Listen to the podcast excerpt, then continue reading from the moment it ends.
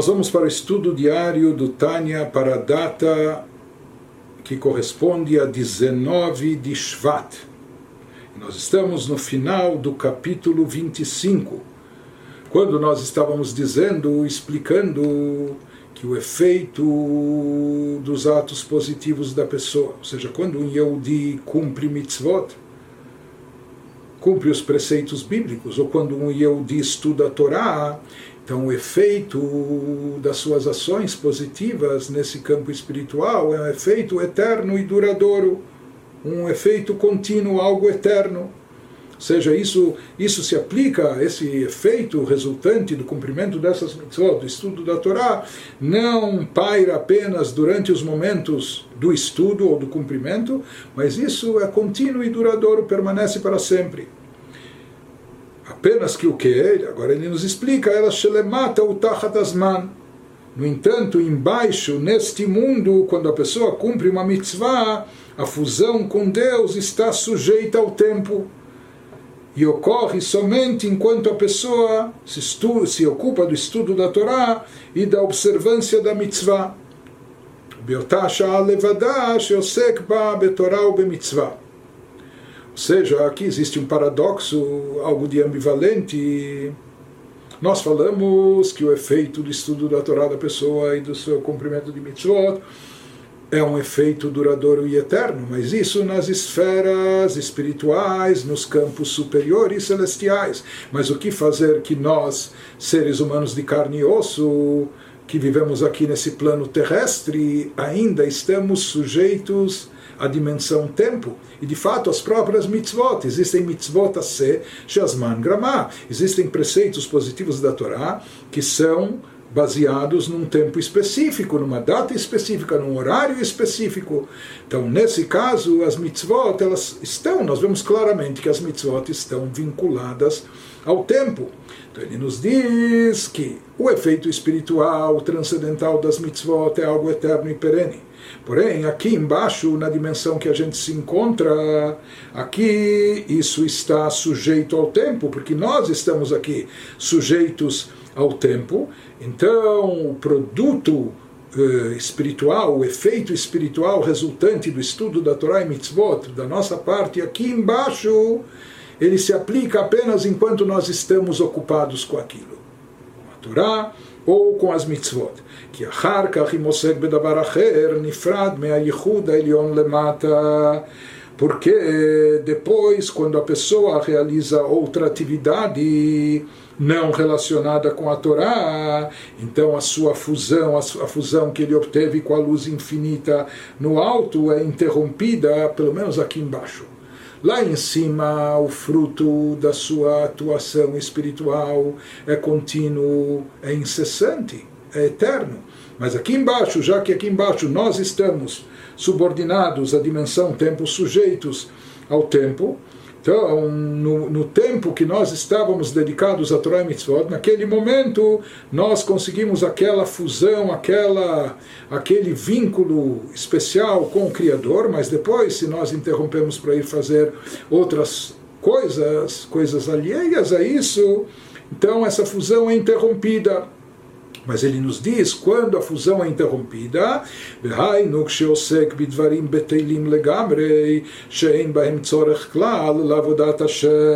isso significa que a fusão se interrompe a fusão a unificação que a pessoa consegue da sua alma com o Criador na hora do estudo da Torá ou do cumprimento das mitzvot, quando nós falamos que essa fusão se interrompe no momento que ele interrompe o seu estudo ou termina a prática da mitzvah, isso significa que quando a pessoa se envolve em atividades completamente vazias, que nada tem a ver com Torah e mitzvot, não vamos dizer pelo contrário, é? porque ele não está não é que ele, depois de estudar a Torá e fazer uma mitzvah, Deus nos livre, ele foi cometer um pecado, fazendo algo negativo. Não é o caso.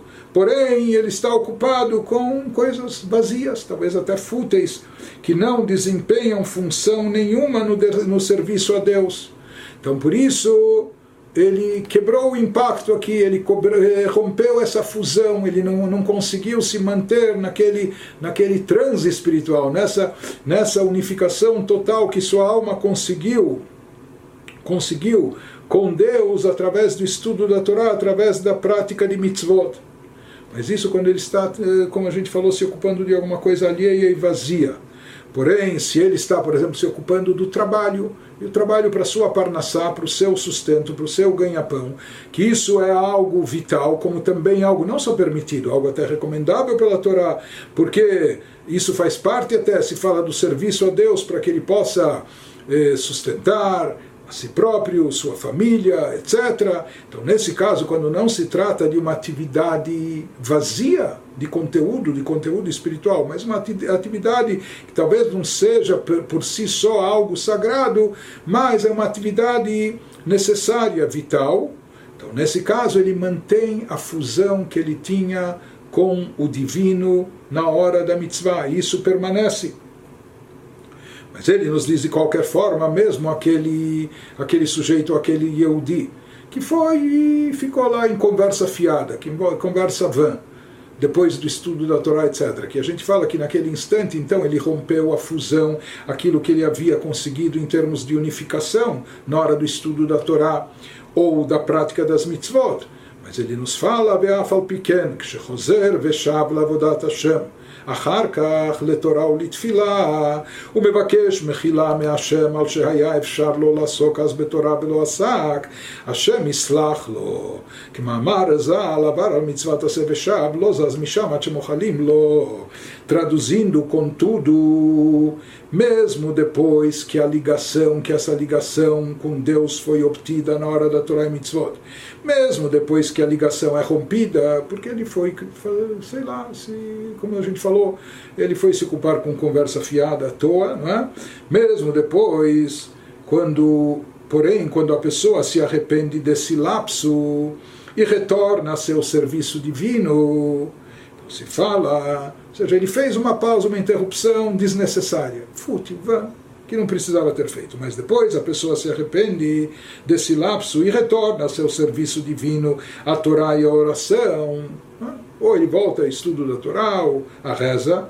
E na reza também a gente pede perdão a Deus, pedindo perdão a Deus por não ter estudado a Torá quando tinha oportunidade de fazê-lo.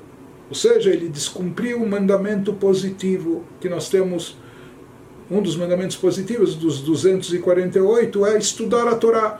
Então, estudar a Torá todo tempo que se é possível. Então, a pessoa, aqui a pessoa talvez desperdiçou à toa o seu tempo fazendo algo que de nada é útil, etc. E ele vai e pede perdão a Deus. Se arrepende e pede perdão a Deus, como nós pedimos nas nossas rezas e orações. Então, ele nos diz: Deus lhe perdoa ele será perdoado. Deus lhe perdoa, e na hora que Deus o perdoa, sua fusão com a luz infinita de Deus se restabelece. Isso restabelece aquela fusão magnífica que ele tinha obtido na hora do estudo da Torá e do cumprimento das mitzvot. Ou seja, essa, essa proibição de dvarim betelim, de conversa fiada, de conversa fútil, isso está envolvido com bitul Torah, anulação da Torá, ou seja, que a pessoa poderia estar se dedicando ao cumprimento da mitzvah importante de estudar Torá e deixou de cumprir essa mitzvah de estudar Torá. Por isso, imediatamente quando ele pede perdão, se arrepende, pede, pede perdão a Deus, ele é perdoado. E por mais que com aquele lapso ele se desvinculou dessa fusão eh, especial que ele tinha obtido com Deus, ao se ocupar de, de coisas fúteis, vãs, vazias, porém agora ele volta a se unificar com Deus, ele volta a restabelecer aquela fusão magnífica que ele tinha antes na hora do estudo da Torá e prática das mitzvot. Ele nos diz, ולזה תקנו ברכת סלח לנו שלוש פעמים בכל יום, על עוון ביטול תורה שאין אדם ניצול ממנו בכל יום. וכמו התמיד שהיה מכפר על מצוות עשה, como ensinaram os nossos sábios de abençoada memória. Isso a gente já viu, falamos anteriormente também. Quando alguém deixa de cumprir uma mitzvah positiva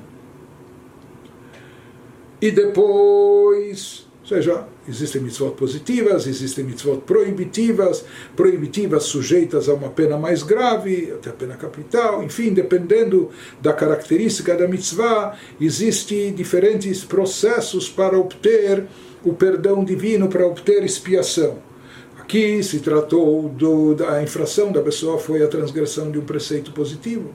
Ele podia estar, poderia e deveria estar estudando o Torá, mas foi se dedicar a coisas fúteis então, aqui ele deixou de cumprir um preceito positivo, como ele resgata essa situação, como ele corrige e retifica essa falha. Então, ensinar os nossos sábios, quando alguém deixa de cumprir uma mitzvah positiva e depois se arrepende, no caso de uma mitzvah positiva, basta o arrependimento, a chuva por parte da pessoa, para que ela seja perdoada na hora imediatamente ela é perdoada. Ela não precisa esperar até Yom Kippur, ela não precisa passar por outras purgações, ela é imediatamente perdoada.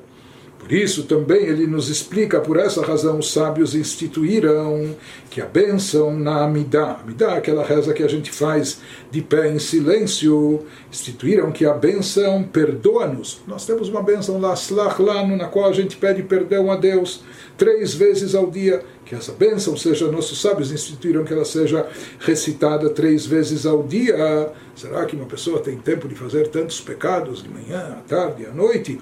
Mas por que, que eles instituíram isso? Nós sabemos que tem que se tomar cuidado com as bênçãos para não eh, pronunciar bênçãos em vão, etc. Então, como eles instituíram de forma tão repetida, três vezes ao dia, recitar essa bênção, evocando o perdão, ele nos diz que isso é pelo pecado de negligenciar o estudo da Torá, do qual praticamente nenhum homem escapa, nem sequer por um dia. Ou seja, é muito difícil uma pessoa ser tão diligente no estudo da Torá que ele não, não cesse, não pare, não interrompa o estudo da Torá em todo momento que lhe é possível. Isso é uma coisa muito difícil que os próprios sábios afirmam que quase ninguém é capaz de implementar isso à risca. Né? Por isso ele nos fala, justamente em função disso foi instituído esse pedido de perdão, três vezes ao dia.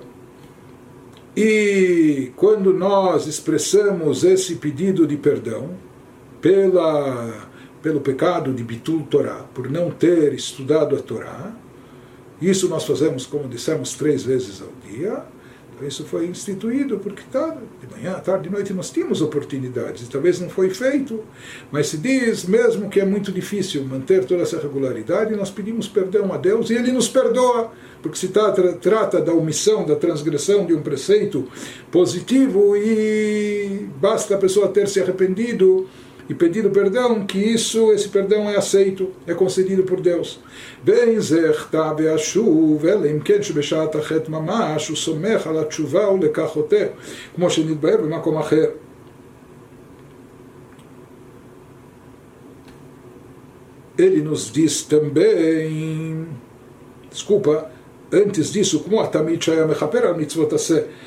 que essa, essa benção pronunciada assemelha-se à oferenda queimada diária feita no templo, porque nós sabemos também que as orações são um substitutivo das oferendas.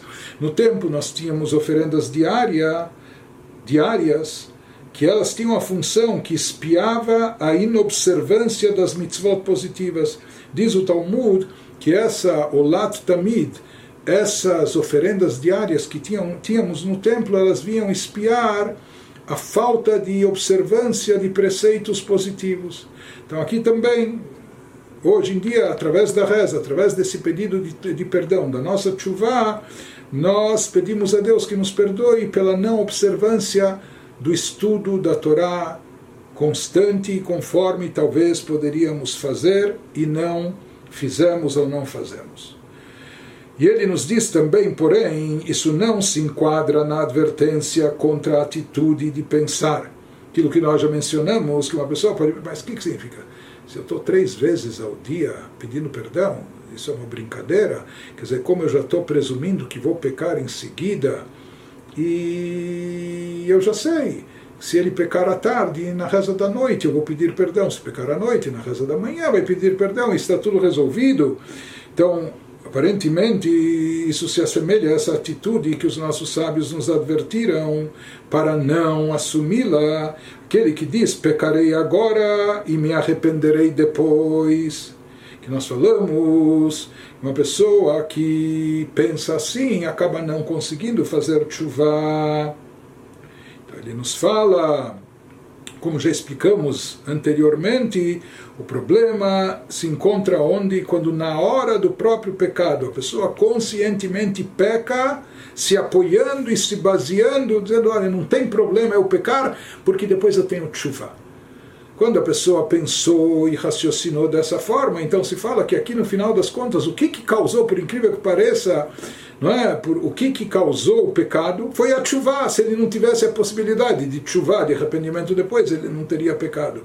Por isso, dificultam para ele a chuva, ou seja, ele não recebe ajuda de cima, não lhe possibilitam com facilidade fazer chuva. Mesmo que sobre isso nós falamos que se a pessoa insistir, ela consegue. Mas de qualquer maneira, aqui no caso de omissão do estudo da Torá, a pessoa deixou de estudar a Torá não porque ela estava pensando, depois eu farei chuva e está tudo eh, resolvido. Não, de forma natural sabe? Ele estava distraído e etc. E tinha lá uma boa conversa, um bom papo e etc. E simplesmente ele se desviou do estudo. Por isso, nesse caso, é eficaz o pedido de perdão que é feito em seguida, e por isso também ele é feito três vezes ao dia. Então, isso que ele nos diz não se enquadra na advertência contra a atitude de pensar pecarei agora e me arrependerei depois, a menos que no momento mesmo do pecado a pessoa conte com a chuva posterior e isso motive o seu pecado. Conforme explicado em outro lugar, na terceira parte do Tânia, vamos falar mais sobre isso. Concluindo esse capítulo e resumindo aquilo que nós vimos até agora, ele nos explicou que todo Yehudi está pronto de ir até o martírio, de se necessário sacrificar a sua própria vida para não se separar de Deus, mesmo que seja por alguns poucos e únicos instantes. Yehudi não quer de forma alguma se separar de Deus, nem momentaneamente. Ao se lembrar disso, ao trazer essa fé na nossa consciência, então Yehudi não vai estar disposto a se separar de Deus nunca, jamais, em qualquer pecado ou qualquer transgressão, que são muito mais fáceis de conter eh, o impulso, a paixão, o desejo, o prazer, etc., que é algo muito mais fácil do que Deus nos livre ter que ir até o martírio quando ele sabe, se conscientiza que qualquer transgressão o aparta ou separa de Deus, ele não vai estar disposto a fazer, a cometer esse pecado. E da mesma forma, essa consciência também vai fortalecê-lo, vai fortalecer a sua disposição, sua vontade, seu entusiasmo de cumprir com com todo esmero e carinho os preceitos positivos, sabendo que o cumprimento dessas mitzvot fortalece a sua união com Deus, fortalece a sua, sua fusão com o Criador. Principalmente quando ele eh, leva em consideração que essa fusão, que essa ligação intensa obtida através das mitzvot tem um efeito eterno e perene. E lembrando-se desse conceito de Messirut Nefesh, ou seja, eh, o Yehudi, a chave de tudo aqui é lembrar que o Yehudi tomara, ou seja, isso leva ele à conclusão lógica, o óbvio lulante, se ele estaria disposto até mesmo a ir ao martírio, sacrificar a própria vida para não se separar de Deus, fazendo Avodazará. Então, o mesmo, o mesmo raciocínio, ele deve, bom, essas coisas agora, não, não cair nesse pecado ou cumprir essa mitzvah é tão mais fácil, não é? tão mais é, acessível, então por que deixar de fazer? Muito pelo contrário, isso vai ser um elemento facilitador para o cumprimento de todas as mitzvot da Torá, proibitivas ou positivas. E ele conclui o capítulo nos dizendo בזה יובן למה ציווה משה רבינו עליו השלום במשנה תורה לדור שנכנסו לארץ לקרות קריאת שמע פעמיים בכל יום, לקבל עליו מלכות שמיים במסירות נפש. Nos fala agora, podemos compreender porque no Deuteronômio, no último dos cinco livros da Torá, Moisés, nosso mestre, ordenou a segunda geração essa já estavam prestes a entrar na Terra Santa, não era a primeira geração que saiu do Egito e recebeu a Torá, que se tratava da geração que iria entrar e se estabelecer na Terra Santa. já a segunda geração do povo de Israel. Moshe ordena a eles, aquela geração que estava prestes a entrar na terra de Israel, Moshe ordena naquele momento a recitação do Shema duas vezes ao dia, uma vez pela manhã, outra vez pela noite. Então, ele nos diz qual é o objetivo do Shema. O Shema é uma mitzvah, conforme descrito no Talmud, cujo propósito é aceitar sobre si a autoridade soberana de Deus. Inclusive, quando a gente diz Hashem Echad, Deus é um, ou quando a gente fala mais tarde, ame a Deus com toda a alma, mesmo que ele retire tua alma, mesmo que você tenha que sacrificar sua vida, seja assim, diz o Talmud, que eh, a mitzvah do Shema consiste em aceitar, assumir a autoridade soberana de Deus, dispondo-se até ao martírio.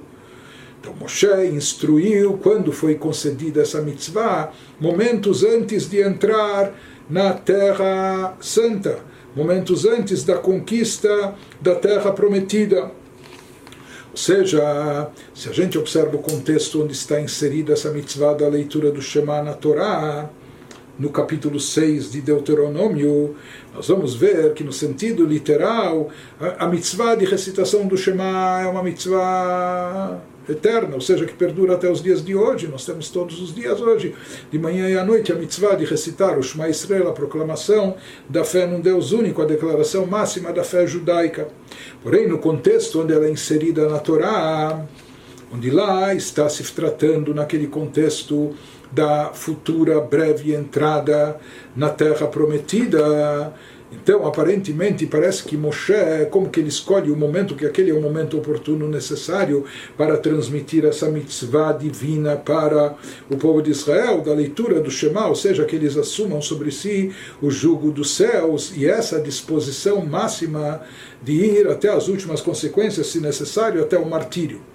Mas ele nos diz, aparentemente, qual a necessidade disso naquele momento? Naquele momento não haviam outros povos, não haviam povos pagãos, etc., obrigando os judeus a se converterem a outra religião. Muito pelo contrário,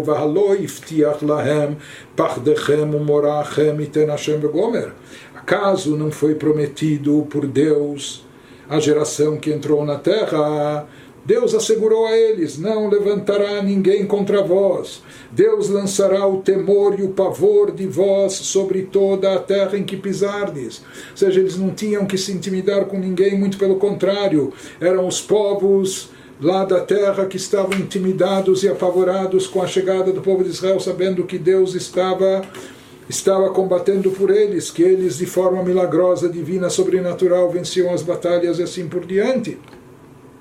Então, aparentemente, aquela geração não necessitava de Messirut Nefesh, não necessitava dessa, dessa condição, não é? Desse, eles não iriam se enquadrar naquela situação de martírio, de ter que ir ao martírio para manter a sua fé em Deus único, etc., ou se tivesse outros goim ou povos gentios que quisessem ou fossem obrigá-los a renegar o judaísmo, aparentemente, em absoluto, não era o caso daquela geração. Muito pelo contrário, eles estavam por cima com um seguro, uma pólice, uma garantia e promessa divina que eles sairiam vitoriosos nessa batalha, que os povos estavam receosos e apavorados com eles.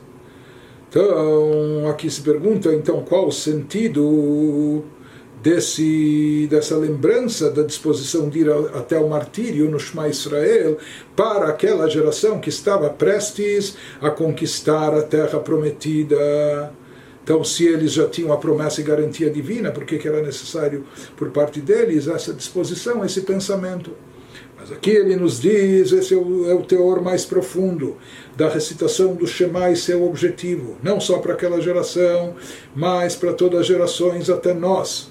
אלא משום שקיום התורה ומצוותיה תלוי בזה שיזכור תמיד עניין מסירת נפשו להשם על ייחודו.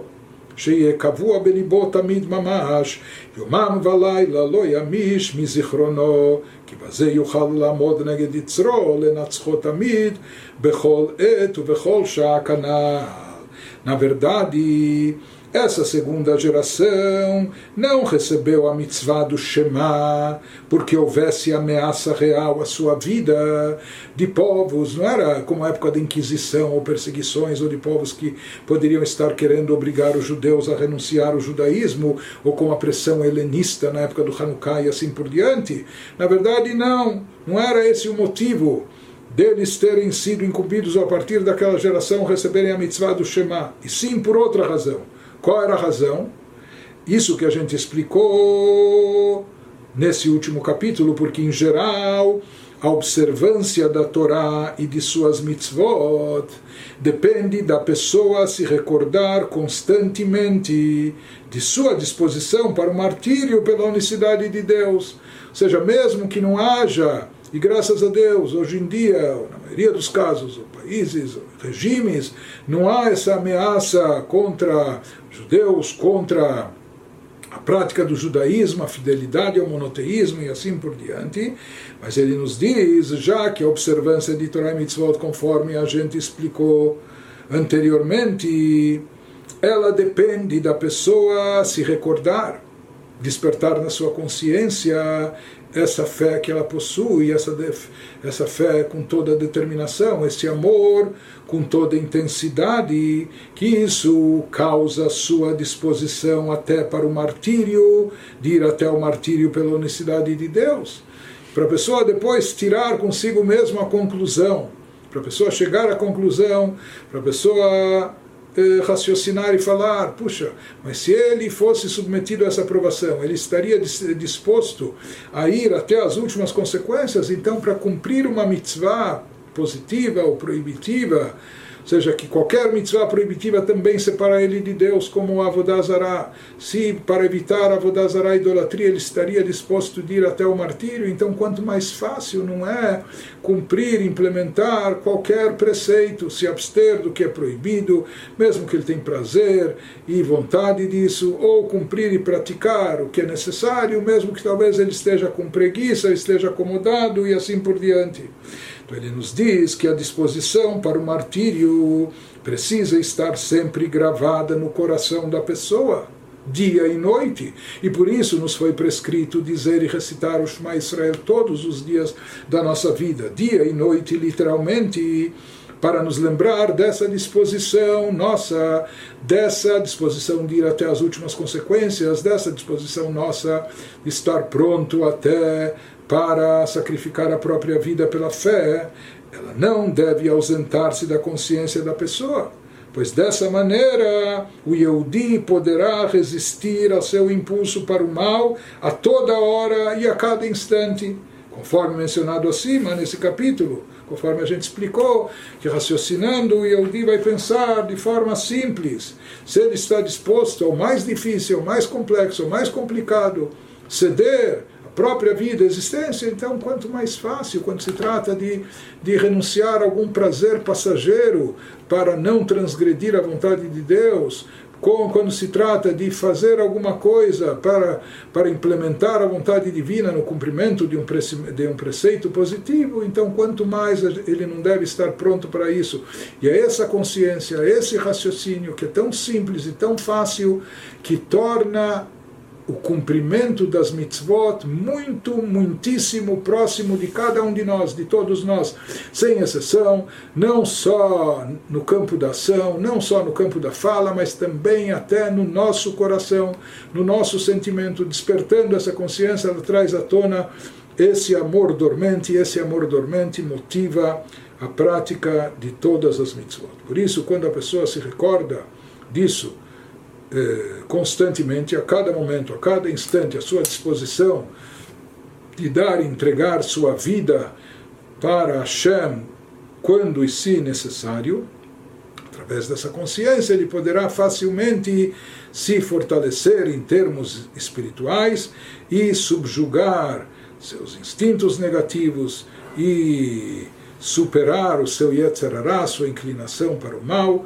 cumprindo todas as mitzvot com amor, e isso se aplicava mesmo àquela geração que estava entrando na terra de Israel, por mais que lá os povos estavam intimidados com eles, mas aqui a questão era uma questão interna e pessoal de cada um para o cumprimento das mitzvot, então era necessário também ter essa consciência presente sempre em nossa mente e no nosso coração.